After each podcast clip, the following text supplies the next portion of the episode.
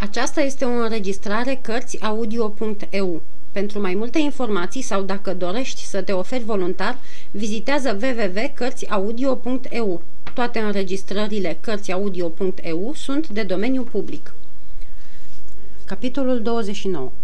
Goana după echipament Cel mai îngrijorat dintre cei patru prieteni era fără îndoială D'Artagnan, deși, ca oștean al gărzii, el se putea echipa mai ușor decât domnii muschetari care erau toți nobili de vază. Dar, după cum am mai văzut, cadetul nostru din Gasconia era din fire prevăzător și aproape zgârcit, iar pe lângă asta fălos nevoie mare încât i-ar fi putut ține hangul lui Portos.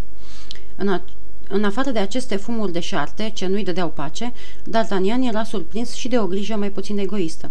Cercetările lui în legătură cu doamna Bonacieux nu scoseseră nimic la iveală. Domnul de Treville îi vorbise reginei. Majestatea sa nu știa unde se afla tânăra negustoreasă și făgăduise doar că va pune să o caute.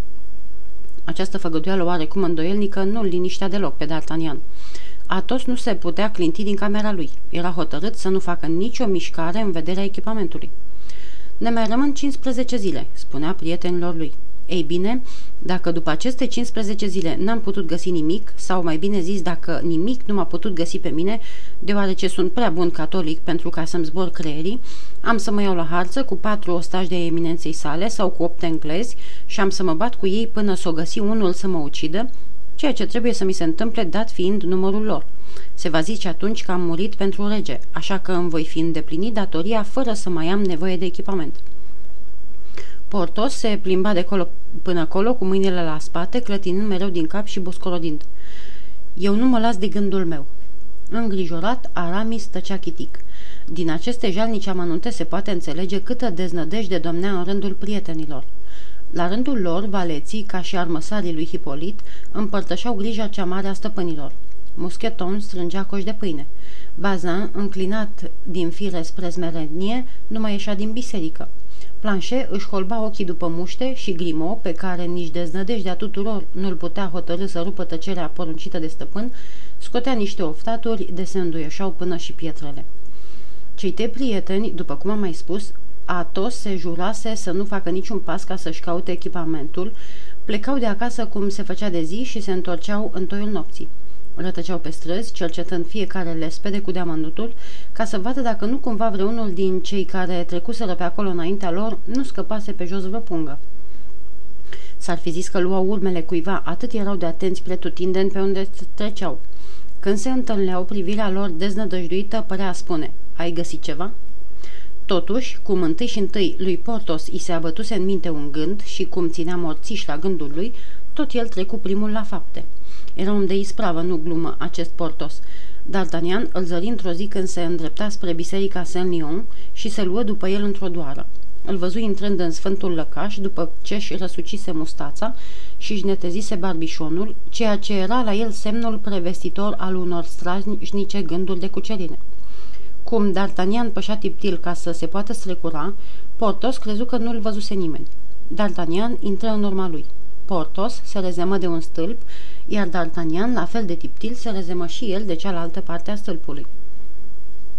Tocmai atunci se ținea o predică, așa că biserica era înțesată de lume. Portos se folosi de prilejul binevenit pentru a furișa ochia de femeilor. Mulțumită îngrijirilor lui Muscheton, așa cum arăta Portos ca înfățișare, nu s-ar fi putut bănui năruirea lui lăuntrică. E adevărat că pălăria ei cam era roasă, pana de la pălărie cam ieșită de soare, broderiile cam feștelite, iar dantelele cam destrămate, însă în penumbra înconjurătoare, toate aceste nimicuri se topeau și Portos rămânea tot frumosul Portos. D'Artagnan zări pe banca cea mai apropiată de stâlpul de care se rezemaseră amândoi o femeie de o frumusețe tomnatică, puțin cam gălbejită și uscățivă, dar țeapănă și trufașă sub boneta neagră. Ochii lui Portos se aplecau pe furiș asupra acestei doamne, zburând apoi jucăuși spre pridvor. La rândul ei, doamna, îmbujorându-se când și când, arunca priviri fulgerătoare asupra nestatornicului Portos și de îndată ochii lui porneau să joace și mai amarnic peste tot. Era clar că Portos folosea un tertip care o rănea adânc pe doamna cu boneta neagră, căci își mușca buzele până la sânge, scălpinându-și vârful nasului și se foia fără stâmpăr pe scaun. Văzând toate acestea, Portos își răsuci iarăși mustața, își mai netezi încă o dată barbișonul și început să facă semne unei doamne de lângă altar, care nu numai că era frumoasă, dar fără îndoială de vază, căci în spatele ei se aflau un mic arab care îi purtase perna pe sub genunchi și o însoțitoare care ținea punga cu blazon pentru cartea ei de rugăciuni. Urmărind acel dute vino al privirilor lui Portos, doamna cu bonetă neagră văzu cum ele se opresc asupra doamnei cu pernă de catifea, cu arap și cu însoțitoare. În vremea aceasta, Portos strângea Kinga, cu clipiri din ploape, cu degete duse la buze, cu mici zâmbete ucigătoare care într-adevăr ucideau pe frumoasa disprețuită. Astfel fiind, în semn de mea culpa, aceasta se lovi deodată cu pumnul în piept și scoase un hm atât de puternic, încât toată lumea din biserică și chiar doamna cu pernă roșie își întoarse capul spre ea. Portos rămase neclintit. Înțelesese el despre ce era vorba, însă se făcea că n-aude. Doamna cu pernă roșie îi luase ochii doamnei cu boneta neagră, care văzuse în ea și o potrivnică de temut, căci era grozav de frumoasă.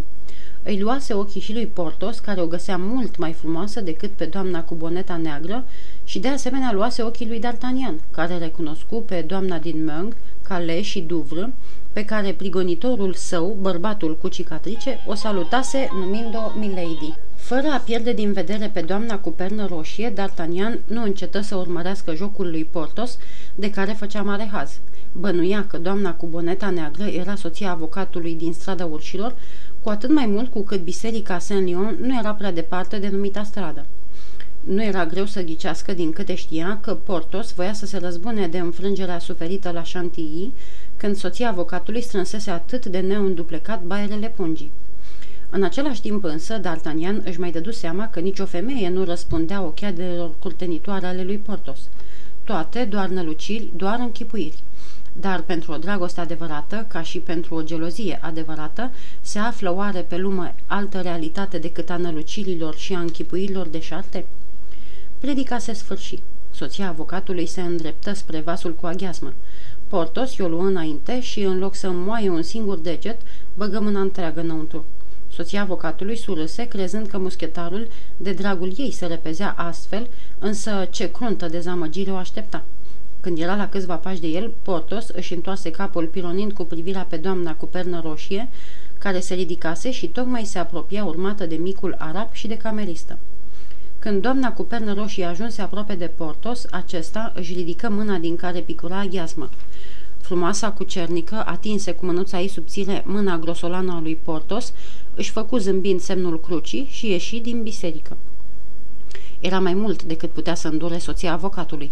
Pentru ea nu încăpea îndoială că doamna și Portos se cunoșteau îndeaproape. Dacă ar fi fost și ea de neam mare, sigur că ar fi leșinat. Dar cum nu era decât soție de avocat, se mulțumi să-i spună muschetarului cu o mânie abia stăpânită. Ei, domnule Portos, nu mi oferi și mie aghiasmă?" La auzul acestui glas, Portos tresări parcă s-ar fi deșteptat după un somn de o sută de ani. Do- doamnă, făcu el, dumneata ești? Ce mai face so- soțul dumitale, scumpul domn Cochionar? A rămas la fel de zgâlcit ca și înainte? Dar unde mi-au fost ochii, că nu v-am zărit în cele două ceasuri cât a ținut predica?" Eram la doi pași de dumneata, domnule," răspunse soția avocatului, dar nu mai zărit, fiindcă n-avea ochi decât pentru doamna cea frumoasă căreia i-ai oferit aghiasmă." Portos se prefăcu grozav de stingherit. Ah, ai băgat de seamă? Trebuia să fie cineva orb ca să nu vadă." Da," spuse întreagăt Portos, e o prietenă de-a mea, o ducesă cu care mă întâlnesc greu din cauza geloziei soțului și care mi-a trimis răspuns că va veni azi numai ca să mă vadă în biserica asta prăpădită din acest fund de mahala. Domnule Portos, spuse soția avocatului, vrei să fii atât de bun și să-mi dai cinci minute brațul? Mi-ar face plăcere să stau de vorbă cu dumneata. Cum să nu, doamnă? Răspunse Portos, făcându-și sieși cu ochiul ca un jucător care râde singur de șmecheria ce o pregătește. Tocmai atunci trecea D'Artagnan, urmărind pas cu pas pe Milady. Trăgând cu ochiul înspre Portos, văzu mutra lui biluitoare. Ia te uită, își zise în sinea lui, cugetând și el, potrivit moralei ciudat de ușuratice a acestor vremuri năstrușnice. Ia că unul care și-ar putea dobândi echipamentul în răstimpul cuvenit. Lăsându-se dus de brațul doamnei Cochionar, așa cum barca se lasă în voia cârmei, Portos ajunse în dreptul mănăstirii Saint-Magloire, până la un fel de trecere puțin umblată, dar închisă la amândouă capetele cu câte o vâltelniță. Peste zi dădeai pe acolo numai de cerșetori care ronțăiau și de copii care se zbenguiau. Vai, domnule Portos, începu ea după ce se încredințase că nimeni, în afară de obișnuiții mahalalei, nu putea să-i vadă ni se audă. După cât se pare, ești un mare cuceritor. Eu, doamnă, îngână Portos umflându-se în pene, și pentru ce anume? Dar semnele de adineauri, dar aghiasma, trebuie să fie măcar prințesă, doamna aceea cu arapul și cu camerista după ea. Vă înșelați, nu e prințesă, răspunse Portos, e doar o ducesă. Dar la cheul care aștepta la poartă, dar caleașca cu vizitiul care stătea pe capră în livrea de gală. Portos nu văzuse nici la cheul și nici caleașca. Dar cu privirea ei de femeie geloasă, doamna Cochionar le văzuse însă pe toate. Și lui Portos îi păru rău că nu o făcuse de la început prințesă pe doamna cu pernă roșii. Ah, ești copilul răsfățat al femeilor frumoase, domnule Portos, stărui oftând soția avocatului. Dar înțelegeți că e firesc să am noroc în dragoste cu chipul pe care mi l-a dăruit natura. Doamne, cât de uitoși sunt bărbații, se tângui soția avocatului, ridicându-și ochii spre cer. Cred totuși că mai puțin decât femeile, răspunse Portos, căci în sfârșit, doamnă, eu pot spune că am fost victima dumitale atunci când, rănit pe patul de moarte, m-am văzut părăsit de medici. Eu, care cobor dintr-un neam vestit, eu care m-am crezut în prietenia dumitale, eram cât pe aci să mor, întâi din cauza rănilor și pe urmă de foame, într-un han nenorocit din șantii și toate acestea fără ca să catadixești să-mi răspunzi măcar o singură dată la scrisorile înflăcărate pe care ți le trimiteam. Stai să vezi, domnule Portos, îngăimă ea, că se simțea cam vinovată judecând după purtarea înaltelor doamne din vremea aceea. Eu care am jertfit-o pentru dumneata pe baroana de... Știu, așa e, pe contesa de... Domnule Portos, nu mă mai chinui. Pe ducesa de... Domnule Portos, fii îndurător. Ai dreptate, doamnă, poftim, încetez. Soțul meu nici nu vrea să audă de împrumuturi. Doamnă Cochionar, urmă Portos, aduți aminte prima scrisoare pe care mi-ai scris-o și pe care o păstrez întipărită în minte. Soția avocatului oftă din greu. Dar vezi că și suma pe care o cerai cu împrumut era puțin cam măricică. Doamnă Cochionar, îți dădeam întâietatea. A fost de ajuns să-i scriu ducesei de... Nu vreau să-i rostesc numele, căci de felul meu nu obișnuiesc să dau un vileag o femeie. Dar, așa cum îți spuneam, îndată ce i-am scris, mi-a și trimis 1500. Soția avocatului îi se prelinse o lacrimă. Domnule Portos, îți jur că m-ai pedepsit cumplit și dacă te mai afli vreodată într-o asemenea încurcătură, poți oricând să te bizui pe mine. Lasă, doamnă, făcu Portos dezgustat, să nu mai pomenim de bani. E un militor. Așadar, nu mă mai iubești? șopti întristată soția avocatului. Portos păstră o tăcere trufașă. Acesta e răspunsul dumitale? Acum înțeleg. Gândește-te la jignirea ce mi-a adus, doamnă. A rămas aici, răspunse Portos, ducându-și mâna la inimă și apăsând-o cu putere. Am să îndrept jignirea. Lasă, dragă Portos. Și la urma urmelor, ce ceram eu? întrebă Portos ridicând nevinovat din numeri. Un împrumut, nimic mai mult. Doar nu sunt un nesocotit. Știu că nu ești bogată, doamnă Cochionar, și că soțul dumitale e obligat să-i stoarcă pe bieții împlicinați ca să scoată de la ei câțiva nenorociți de galbeni. Oh, dacă ai fi fost contesă, marchiză sau ducesă, ar fi fost altceva. Atunci ai fi fost de neiertat. Soția avocatului se simțea atinsă.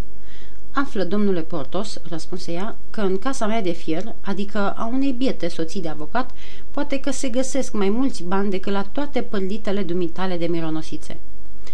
Asta înseamnă o jignire de două ori mai mare, sări Portos desplizându-și brațul de-al ei, căci dacă ești bogată, doamnă Cochionar, refuzul dumitale e de neiertat. Când spun bogată, lămuri soția avocatului, dându-și seama că o luase gura pe dinainte, nu trebuie să iei cuvântul ai doma. La drept vorbind, nu sunt bogată, dar am tot ce-mi trebuie. Vă rog, doamnă, îi curmă doam vorba Portos, să punem capăt la toate acestea. Mai nedreptățit. Între noi nu mai poate fi vorba de nicio apropiere. Nerecunoscător ce ești. Prin urmare, tot dumneata te plângi, se minună Portos.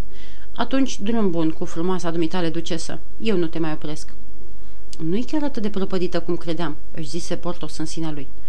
Domnule Portos, uite, încă o dată, dar pentru ultima oară, mai ții la mine? Da sau ba? Vai mie, doamnă, murmură Portos în chipul cel mai jalnic cu putință, tocmai acum, în ajun de război, când presimțirile îmi spun că voi fi ucis, nu mai vorbi așa, îl opri soția avocatului izbucnind în lacrimi.